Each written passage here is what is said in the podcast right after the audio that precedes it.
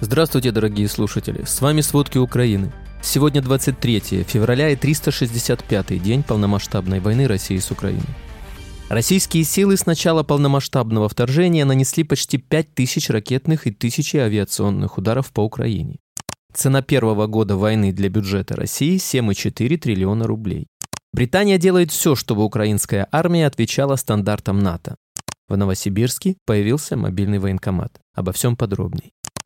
Украинские военные за прошедшие сутки отбили около 90 атак российской армии на Купинском, Лиманском, Бахмутском, Авдеевском и Шахтерском направлениях. Об этом сообщает Генштаб утром 23 февраля. За сутки армия России нанесла 10 ракетных и 19 авиационных ударов, совершила 37 обстрелов из реактивных систем залпового огня. На Волынском, Полесском, Северском и Слобожанском направлениях оперативная обстановка остается без существенных изменений. Признаков формирования наступательных группировок не выявлено.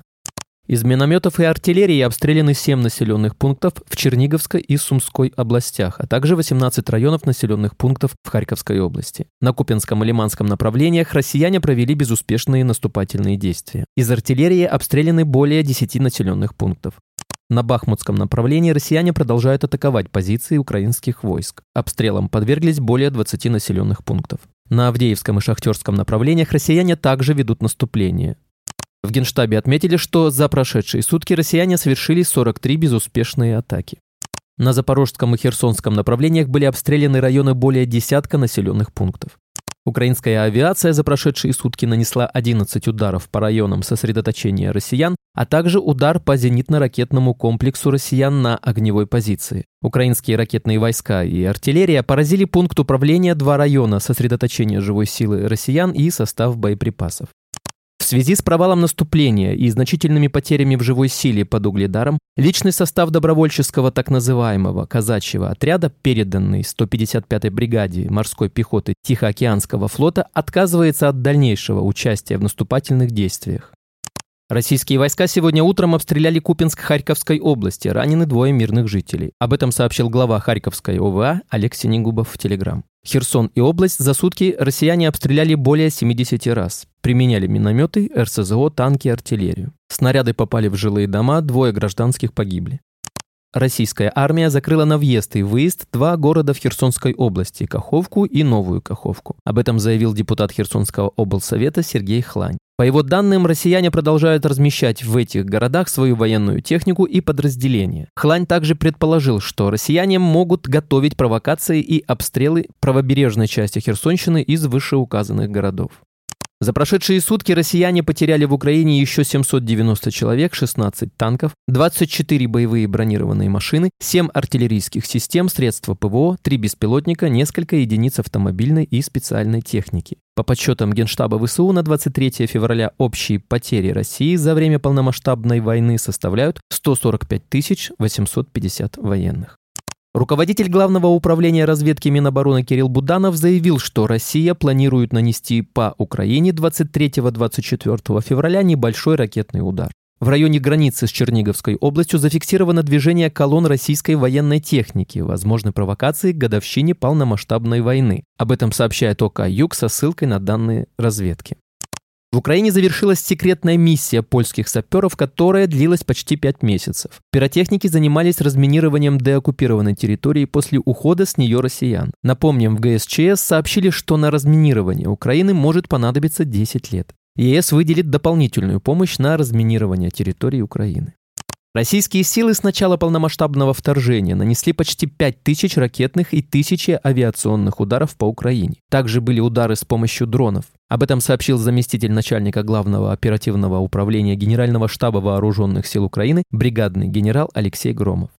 Украинские военные за год полномасштабного вторжения российской армии достигли немало успехов. Из всех побед украинских защитников можно выделить 10 основных. Об этом на брифинге в четверг 23 февраля заявила заместитель министра обороны Анна Малер. Прежде всего, это успешная оборона Киева, Чернигова, Сум и Харькова в феврале-апреле 2022 года. Вторая большая победа – это массовое сопротивление мирного населения россиянам на временно занятых территориях, сказала она. Третьей победой ВСУ замминистра обороны назвала изгнание россиян с севера Украины и полную деоккупацию Киевской, Черниговской и Сумской областей. По словам Малер, четвертой победой можно назвать уничтожение российского крейсера «Москва», а пятой – освобождение острова Змеиный. Шестая победа Украины – уничтожение системы логистики российских войск на юге и востоке Украины в июне и августе. Седьмая победа – изгнание россиян из Харьковской области в сентябре-октябре. Изгнание российских сил из Херсонской области в сентябре-октябре – восьмая победа. Девятой победой в Минобороны назвали успешные действия сил противовоздушной обороны, десятой – сдерживание наступления россиян на востоке.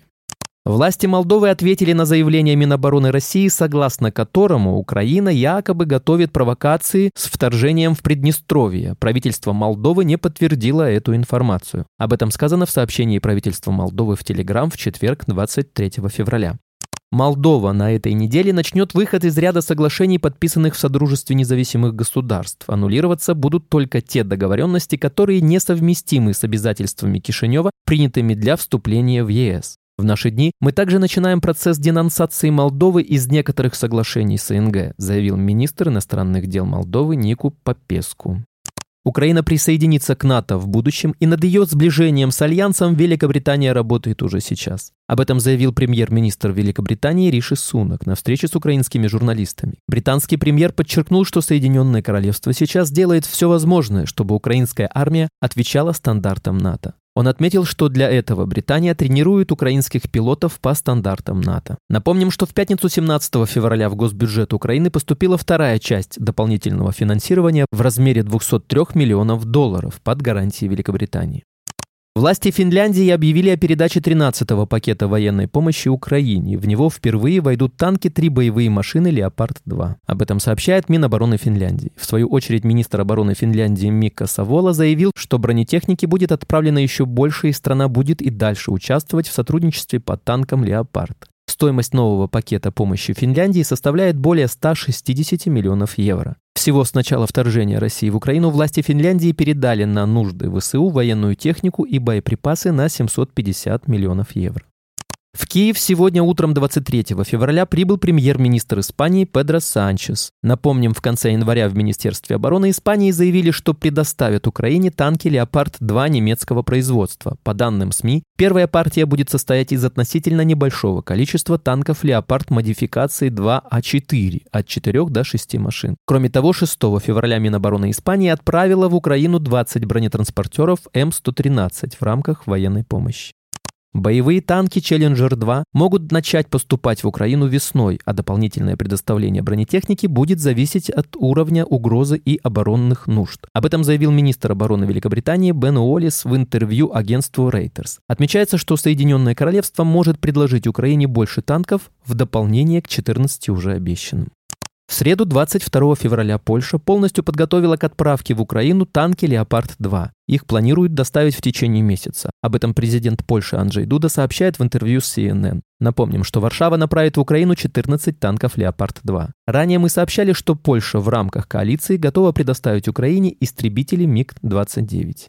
Военная помощь Украине со стороны правительства Чехии с начала полномасштабного российского вторжения уже составляет 422 миллиона евро, а чешская оборонная промышленность отправила вооружение еще на 1,27 миллиарда евро. Накануне министр обороны Украины Алексей Резников анонсировал поставку первой партии танков от союзников. Ожидается, что боевые машины прибудут вместе с подготовленными украинскими экипажами.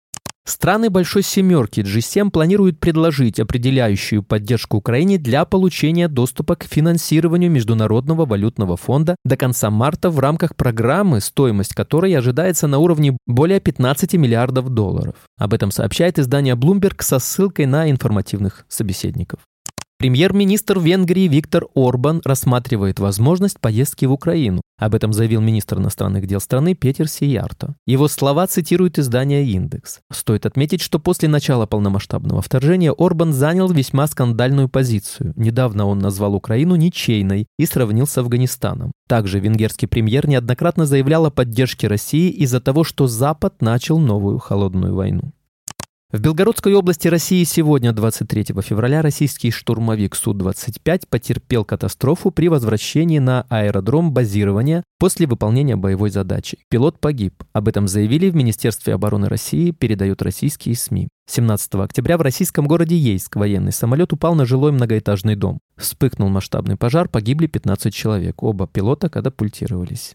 Цена первого года войны для бюджета России 7,4 триллиона рублей. На эту сумму реальные расходы превысили плановые. Ущерб же из-за санкций для среднего россиянина превысил 3500 долларов. В предстоящие несколько лет накопленный материальный ущерб России от вторжения в Украину вырастет еще вдвое-втрое. В Новосибирске появился мобильный военкомат. Находится возле вокзала Новосибирск-Главный. Надпись на пункте гласит «Мобильный пункт отбора на военную службу по контракту». А в Мурманске подожгли военкомат сегодня утром. Поджог случился в 4.45 утра. Неизвестный человек бросил бутылку с зажигательной смесью в окно военкомата, расположенного на улице капитана Орликова. Мобилизованные из Тывы жаловались на насилие и унижение со стороны народной милиции ДНР. Тывинцы заявили, что люди, которые называли себя народной милицией ДНР, якобы стреляли в них куда ни попадя, заставляя отжиматься под дулами автоматов, угрожали и говорили, что те относятся к ДНР. В военниках мобилизованных не были проставлены печати, поэтому раненых не принимали в госпитали. Когда этим делом занялся губернатор, началась проверка. Но 22 февраля РБК со ссылкой на представителя военной прокуратуры сообщила, что ведомство провело проверку и не нашло подтверждений причинения вреда здоровью военных из Тывы. Видео издевательств и насилия над тывинцами размещено в телеграм-канале «Россия против мобилизации». Статус беженца в России практически упразднен, а миллионы беженцев из Украины в Россию не приезжали. Как выяснил Комитет гражданское содействие, за минувший год этот статус был предоставлен всего 12 иностранцам. Эти показатели стали минимальными за всю историю Российской Федерации. При этом украинцам, которые уехали от войны в регионы России, не выдают статус беженца, а предоставляют временное убежище всего на год и с гораздо меньшими правами. Гражданское содействие предполагает, что интерес к российскому паспорту продолжает и дальше падать, а статистика по предоставлению временного убежища не свидетельствует о прибытии и нахождении в России миллионов беженцев из Украины. Спасибо, это были все главные новости о войне России с Украиной к середине 23 февраля. Помните, правда существует, а мы стараемся сделать ее доступной. Если вам нравится то, что мы делаем, пожалуйста, поделитесь этим подкастом с друзьями в России. Также, если вы хотели бы помочь нам делать материалы еще более качественными, пожалуйста, оставляйте фидбэк. Это очень важно для нас и для распространения правдивой информации. До встречи.